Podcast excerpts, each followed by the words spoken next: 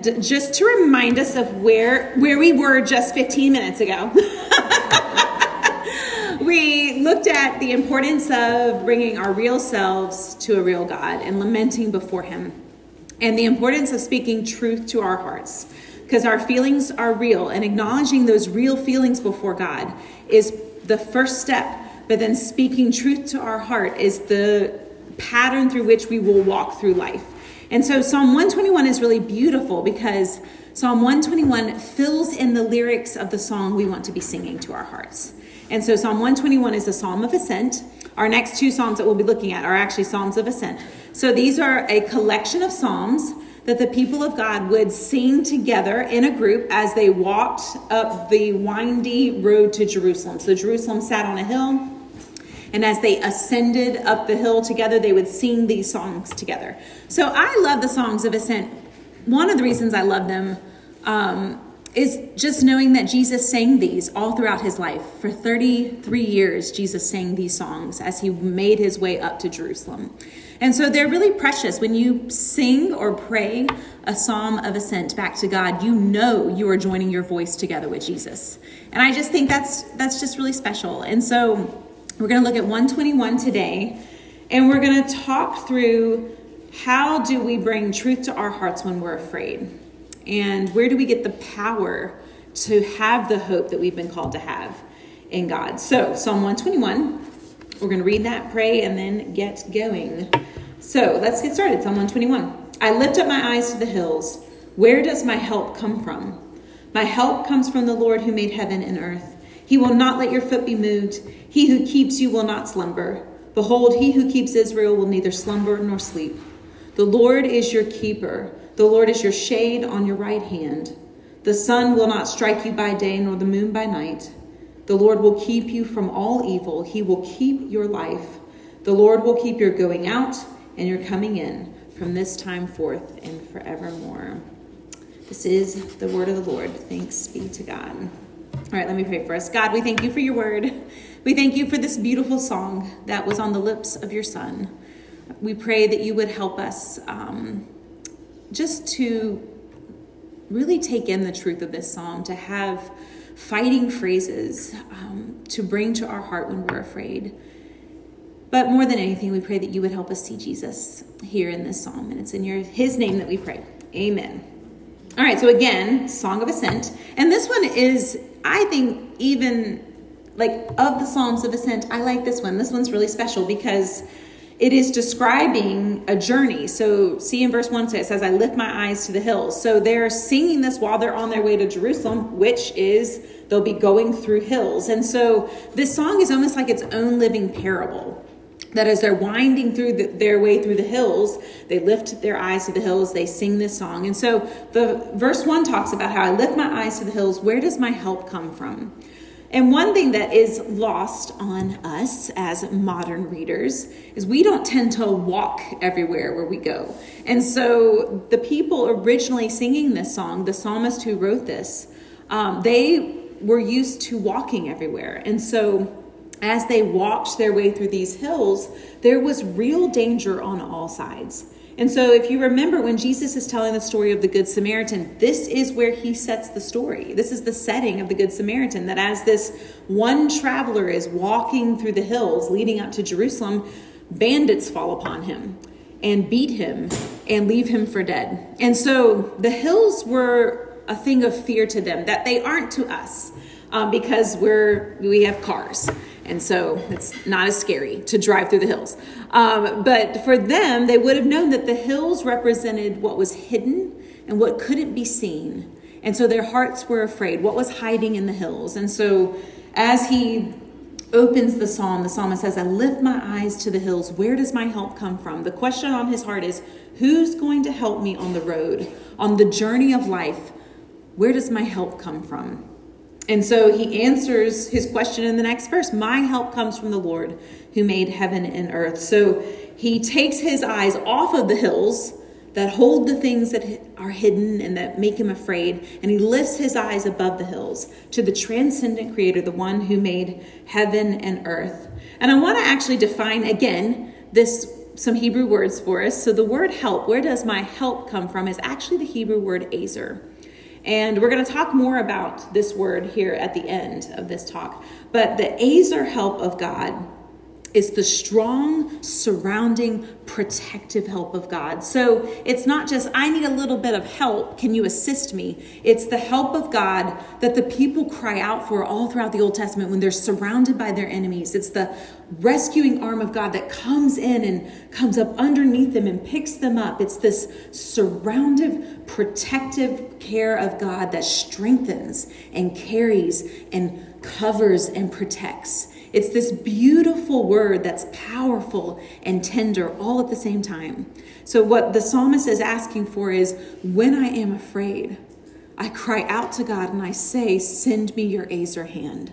Send me your help that comes up underneath me and picks me up, that surrounds me, that protects me, that pulls me in. So, what he's crying out for is the surrounding protective help of God. And so, we're going to spend the rest of the psalm looking at what is this help like?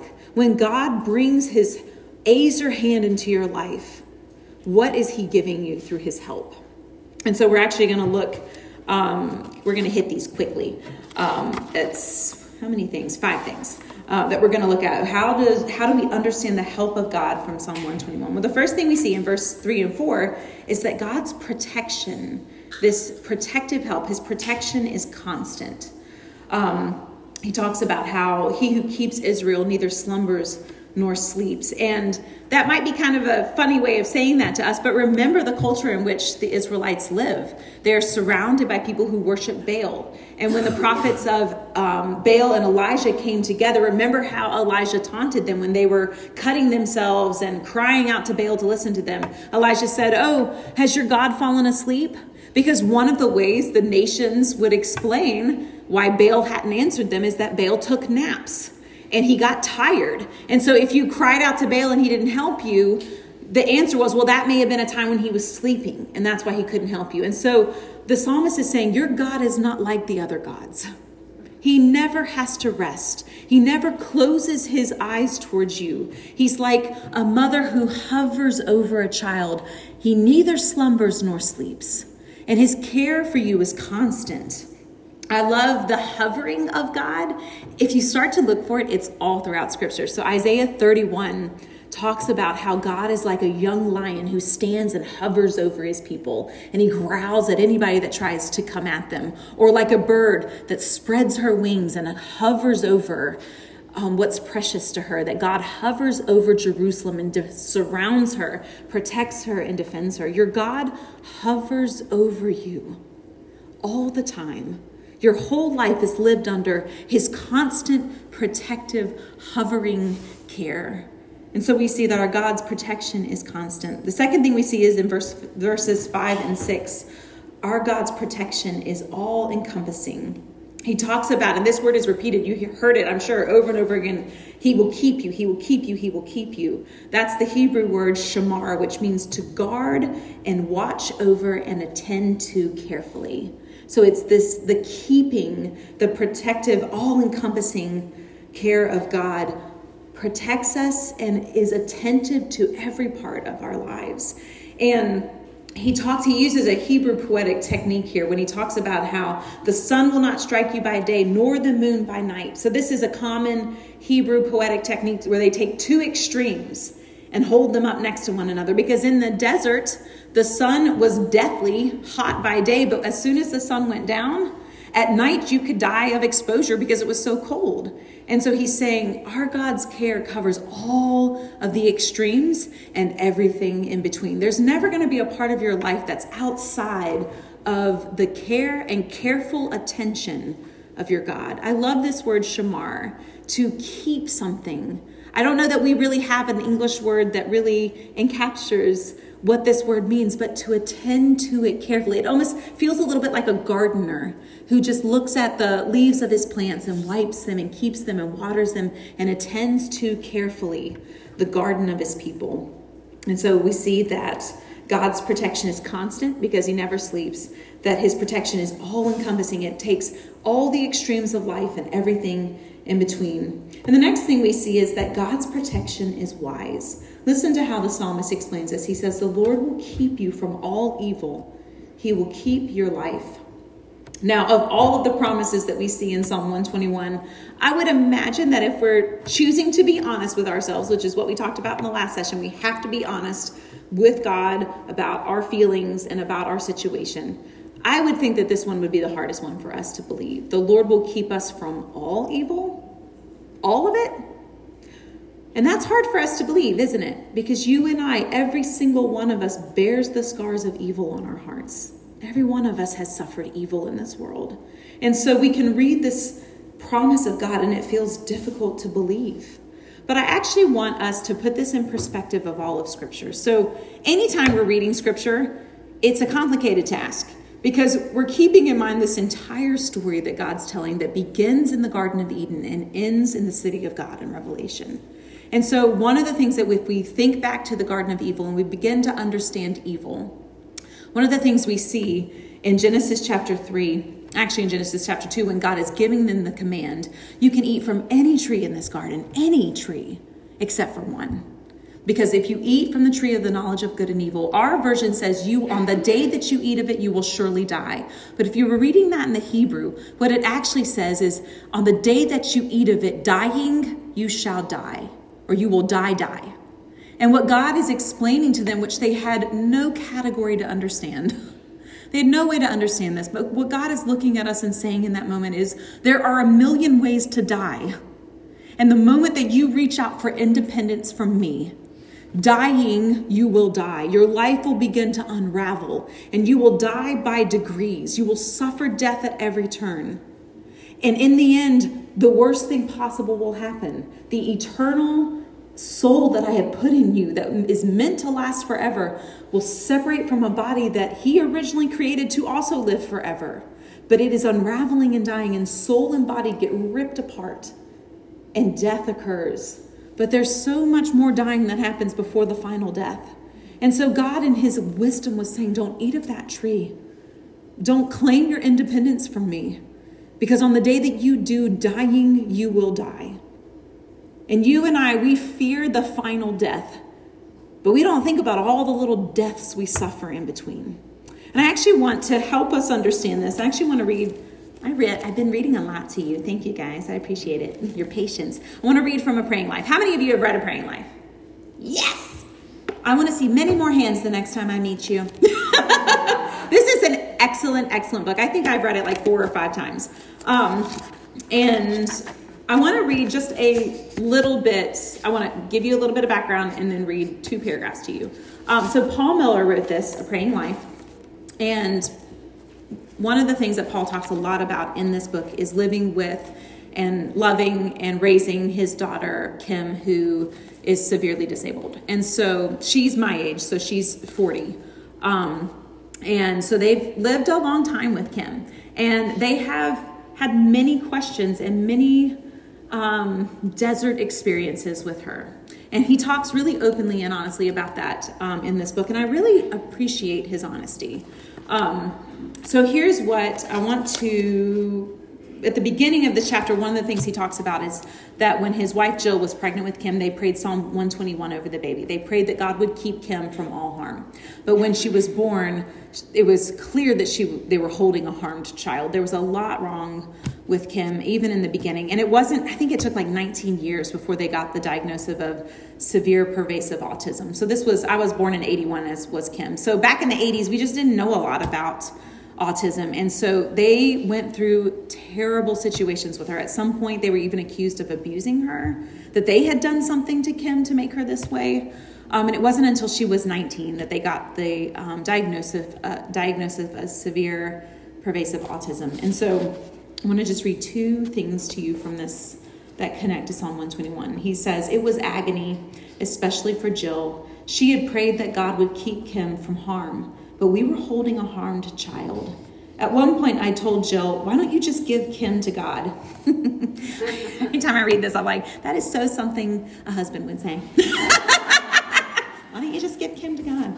Um, and she told me, Paul, every day, every day I take Kim up in my arms, walk her up to the foot of the cross, and then turn my back and come down again. It would have been easier for us if Jill had not prayed that Kim would be kept from harm. The promise of God actually made it worse. It hurt to hope. I love that he voices that there. that we can bring the promises to God and pray them over our most precious places in life over our most precious things.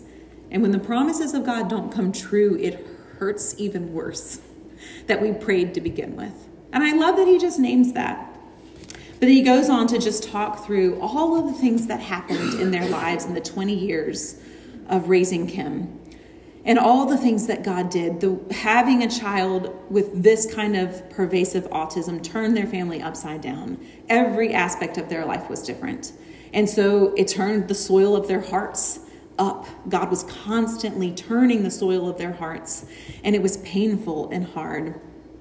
But what they began to recognize years and years later that as he turned that soil, he was planting something new in every place. And so listen to how he talks about this is further on in the chapter. He said, Years later, when Kim was about 20, so this is after they've received their diagnosis and are moving forward, um, with understanding Kim's disability. He said, Years later, when Kim was about 20, I was sitting at the dining room table writing a Bible study on Psalm 121 that I was going to teach to our small group. I had completely forgotten about Jill's Psalm 121 prayer. I looked up from the table and said, Jill, God did it. He kept us from all harm. He did Psalm 121. You see, we had thought the harm was a daughter with disabilities, but this was nothing compared to the danger of two proud and willful parents. Because Kim was mute, Jill and I learned to listen. Her helplessness taught us to become helpless too. Kim brought Jesus into our home. Jill and I could no longer do life on our own. We needed Jesus to get from one end of the day to the other. We'd ask God for a loaf of bread, and instead of giving us a stone, our Father had spread a feast for us in the wilderness. Thank you, Jesus, for Kim. And here's what I feel like he just explains so beautifully. You and I, it's like little children going to a doctor. My, my son was the worst when it came to getting shots at one point, and he was so loud. I mean, you could hear him like all the way down the hall. At one point, the nurse came in, and he was like three, and he goes, I can't like them hurting things as she brings in the vaccination. And I love that I had that moment with him because I feel like that's what so much of my prayer life sounds like. I can't like those hurting things. Take these hurting things out of my life. You and I, we see God approaching us with a syringe, and immediately we're like, Don't bring that. I don't want that. Take that away. And our Father is like, Precious child, this syringe is your salvation. You would welcome polio into your life. And all I'm doing is giving you a shot that will protect you from harm, much greater harm later down the road. Now, I want to go ahead and acknowledge that our feelings are real and that we don't often think this way because we're finite little creatures. You and I see life like this. One of the people who's helped me understand this most is Amy Carmichael which I idolized her as a child, um, mostly because I had green eyes and I wanted blue eyes. And Amy Carmichael, one of the first stories I ever heard about her, um, read about in a biography of hers, was that as a little child, she constantly prayed that when she went to bed every night, that her brown eyes would turn blue. And she was so disappointed in God every morning when she woke up and she still had brown eyes. And it wasn't until she was an adult and she was um, disguising herself. She rubbed like coffee on her skin and dressed um, in, in the local garb of India, and she would sneak into these places and bring rescued temple the children who were temple prostitutes out of the temples. That she had this epiphany where she was like, "If I had blue eyes, I never could have saved these children." And so it was this moment of like, "That's a silly thing," um, but it's one of the things that just connected my heart to hers. But one of the things that I learned after. Um, reading more on Amy's life, a few years ago, somebody gave me a devotional book that she had written. Um, that when Amy spent so many decades rescuing children, helping women who were um, temple prostitutes and in, enslaved in that way, rescuing them. Um, but when she was, after several decades of doing that, so she would have probably been in her like 50s. Um, she went away for the weekend, and when, the while she was away, the gardeners had done, dug a pit in the courtyard. And when she came home, um, she fell into the pit and she suffered terrible injuries. And she spent the last two decades of her life bedridden. And like when you're reading this, you're thinking, what a waste. Like, why would God put a resource like that in bed for 20 years? Think of how many more temple children she could have saved, how many more women she could have rescued. But in that 20 years, Amy Carmichael wrote 30 devotional books with some of the most beautiful material I've ever read. And one of the things she says from her bed is that you and I, we see one inch of the narrow lane of time because we're finite. We can't see everything at once. Praise God, because how upsetting would that be if we could see all things all the time? You and I have blinders on. We can see one inch of the narrow lane of time. But to our God, eternity is as open as a meadow. That our God sees all of life, everything. But you and I take our one inch and we look at him and we say, You were wrong to do this. And we judge his character and his nature by one inch of the narrow lane of time. But if we could see what God sees and we could see all of eternity open as a meadow, we would just sit there and praise. We wouldn't complain near as much, probably none of the complaints that we now have. You and I have a tendency to take our narrow view and judge God, judge other people, judge our life. And God is saying, Oh, child, eternity lies open like a meadow to me. You trust me and you walk with me. And when I bring a hurting thing into your life, don't scream at me.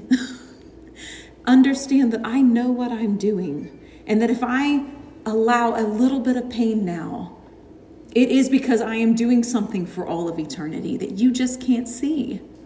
But can you trust my heart towards you? Can we say, along with the psalmist, You have kept me from all evil? Because one day we will say that. We will stand before his throne and we will sing and say, You've kept us from all evil, the worst evil of all being our own hearts that deceive us and are hardened and that lead us to places we shouldn't go. The Lord will keep us from all evil. He will keep our life.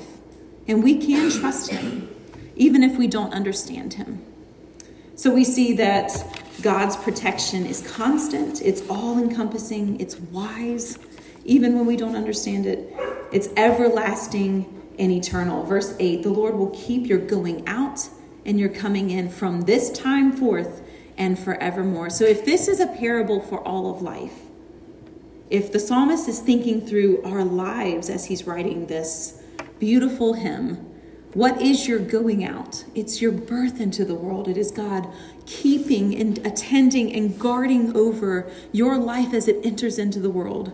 And your coming in is your homecoming. God guarding and keeping and watching over you carefully as He brings you back home, as He flings wide open the doors of heaven for you. My grandmother passed away a few weeks ago, three weeks ago, and she was 96 years old. And she loved Jesus. She was a saint um, that I aspire to be one day. And it is really beautiful to watch a saint face their death. because it really was just a homecoming. I have a quick funny story. So my mother, my grandmother had a little bit of dementia towards the end and she and I were sitting there talking and and I we were talking about how she was ready to go home. And so we began to talk about heaven and I was saying, "Oh, it's going to be so great, Grammy. You're going to get to see your sister and your parents and you're going to get to see Bob, who was my grandfather." And I said, "Oh, and most especially you'll get to see Jesus." And she patted me and she goes, "Oh, I do miss him." And I was like, "I know, Grammy. I miss him too. I can't wait to see him." And she goes, "He was just such a beautiful dancer." wait a second. I think we're talking about Bob. And we were. because Bob was a beautiful dancer, and she began to tell me all about all the dances they met uh, dancing. And so it was just funny though, but on the day that she died, um, of course I felt, I just felt sad, the grief of losing someone you love and the time that you will no longer have with them. But there was, a, I was so thankful for that dementia moment because I thought, he is a beautiful dancer. And he has danced her into the, his home. He has escorted her from one place to the next, and she will dance with Jesus for all of eternity. I'm pretty sure that the one who created rhythm and music is a beautiful dancer. And so this psalm is really precious because it's saying, your going out into this world has been guarded by God, and every single moment of your life has been tenderly guarded over and protected by Him. Even if you haven't understood that, and even if you haven't seen it, and you're going home, you're coming in, your homecoming will also be guarded and protected and cared for by God. And none of us looks forward to dying. That is something none of us want. My daughter regularly prays that Jesus will return before I die. So there's a chance that that might happen. None of us wants to die. And yet, what this psalm is saying is, you're dying. This thing that you and I have been afraid of, Hebrews tells us that the children of man are afraid of death, and that's what the enemy has used to keep, to keep us enslaved. He's kept us in a cage all of our lives because we're afraid of death. And the psalmist is telling us, you don't have to be afraid of that. Your death is just Jesus walking you home into flinging wide open the doors of his father's house and saying, Come here, I saved a space for you at the father's table. Come sit here with me. That's what your death is in the kingdom of God. Every aspect of our life is kept. Shamar is guarded over, protected, and attended to carefully by our God. It's everlasting and eternal. And I think that's actually really precious that God's care for us does not end in heaven. He says here that He will keep us, He will care for us and attend to us carefully from this time forth and forevermore. All of heaven is God hovering over you and singing over you and protecting and guarding and keeping you and attending to you carefully because that's what He loves to do. You are precious in His sight, and He will spend all of eternity attending to you and to your heart. And so we see all these beautiful things. But the fa- last thing that we see is actually something that's easily missed, missed that God's protection is best understood in community. And we see that from the pronouns. So in verses 1 and 2, we have one lone singer, one singer who says, I lift my eyes to the hills. I feel afraid. Where does my help come from? And he claims faith. He says, My help comes from the Lord who made heaven and earth. But then verses 3 and following, look at the pronouns. They shift. Remember, this is a song sung in community. So one singer cries out with fear and faith, and the rest of the community for the rest of the song gathers around the singer and sings to him of who his God is, sings over and over of the character and nature of our God. And so this psalm is showing us that nobody can walk this road alone.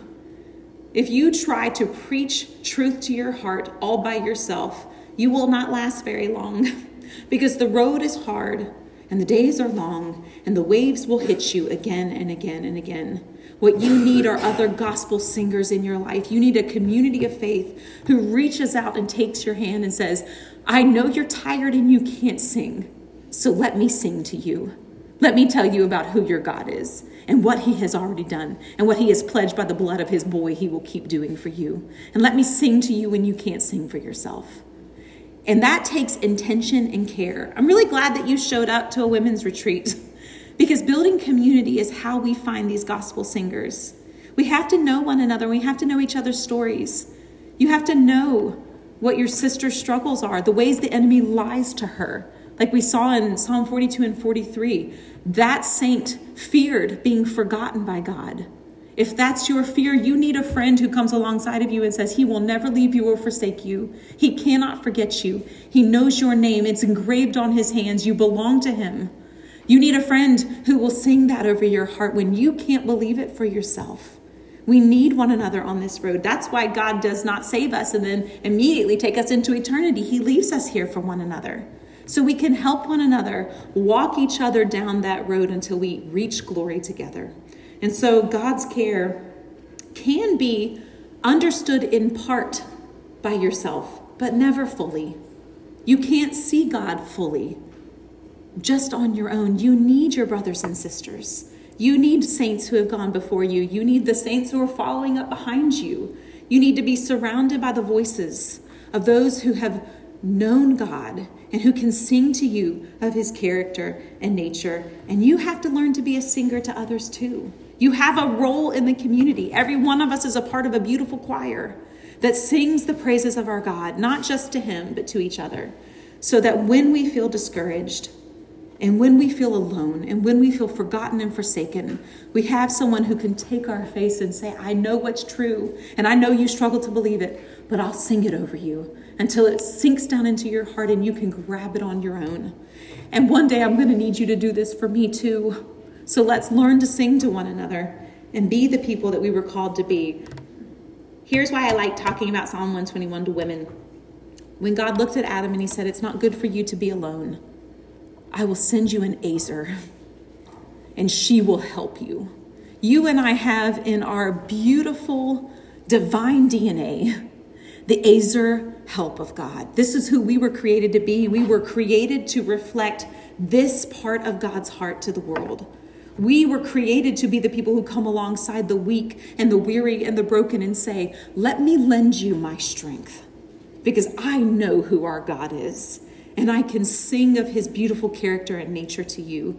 You and I are meant to be the rescuing hand of God in this world, the one that comes alongside the weary and the broken and lifts them up and surrounds them and protects them and defends them. If you start to look at the women of the Old Testament, you'll see that, that every one of them that's listed, for the most part, this is how they use their strength. They hover over and protect and defend the children of God on his behalf. This is who you are meant to be as the Ezer of God. And so we need to call one another out. We need to look at one another and say, Be strong, because I need you to be strong for me and be strong for the people in your life and show them the God who loves to surround them and to protect them and to defend them and to attend to them carefully. We can do this in a really beautiful way if we so desire. And so I'd love to see this group of women become Ezer singers to one another and to your church because you have a beautiful role to play there. And so I will pray for you that you do that. And as we close, I do always end. We have an even greater resource than the psalmist had. because you and I, when we look to the hills and we feel afraid, he looked to the hills and he cast his eyes up to the transcendent creator. You and I look to the hills and we feel afraid. But we can cast our eyes not only to the transcendent creator, but to the one who hung on a cross on the hill. You and I have a name we can cry out, a name we can sing about to one another. We have Jesus. And when we are afraid, and when we feel forsaken and forgotten on this road, and we cry out to God, Have you left me? You and I get to hear the voice of the Father say, Leave you? forsake you, forget you? How could I forget you?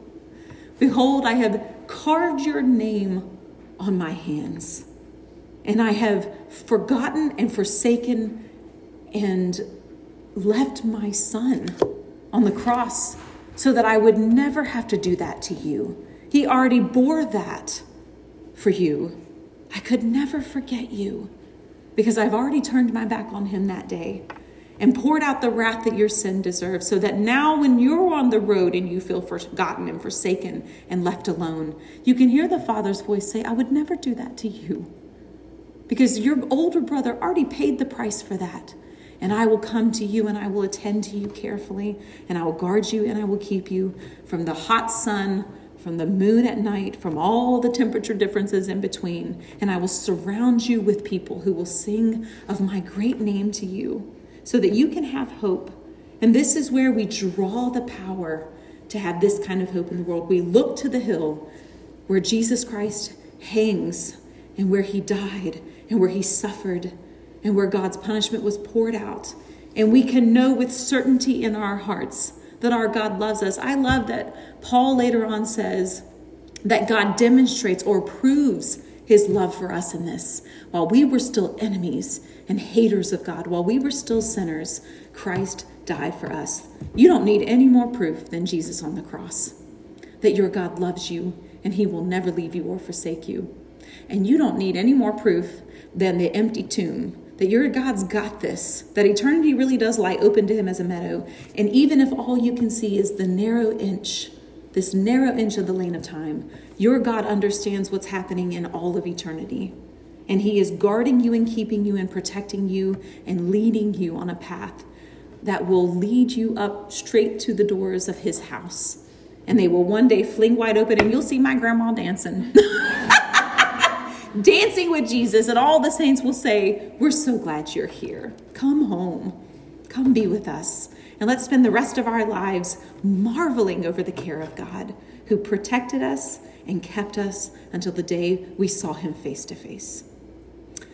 I'm excited to be a part of this community, all of us together. So let's pray and thank God for this community. God, thank you for the ways you have guarded us and kept us, for the ways you have protected us. Lord, I pray that when we want to doubt your care, when we want to look at you and say, You have not kept me from all evil, look at what has been done to me, that we would remember the scars of your son, that we would see the marks of evil on his body, and we would remember that he willingly accepted those so that we could have your smiling face. And we could trust you.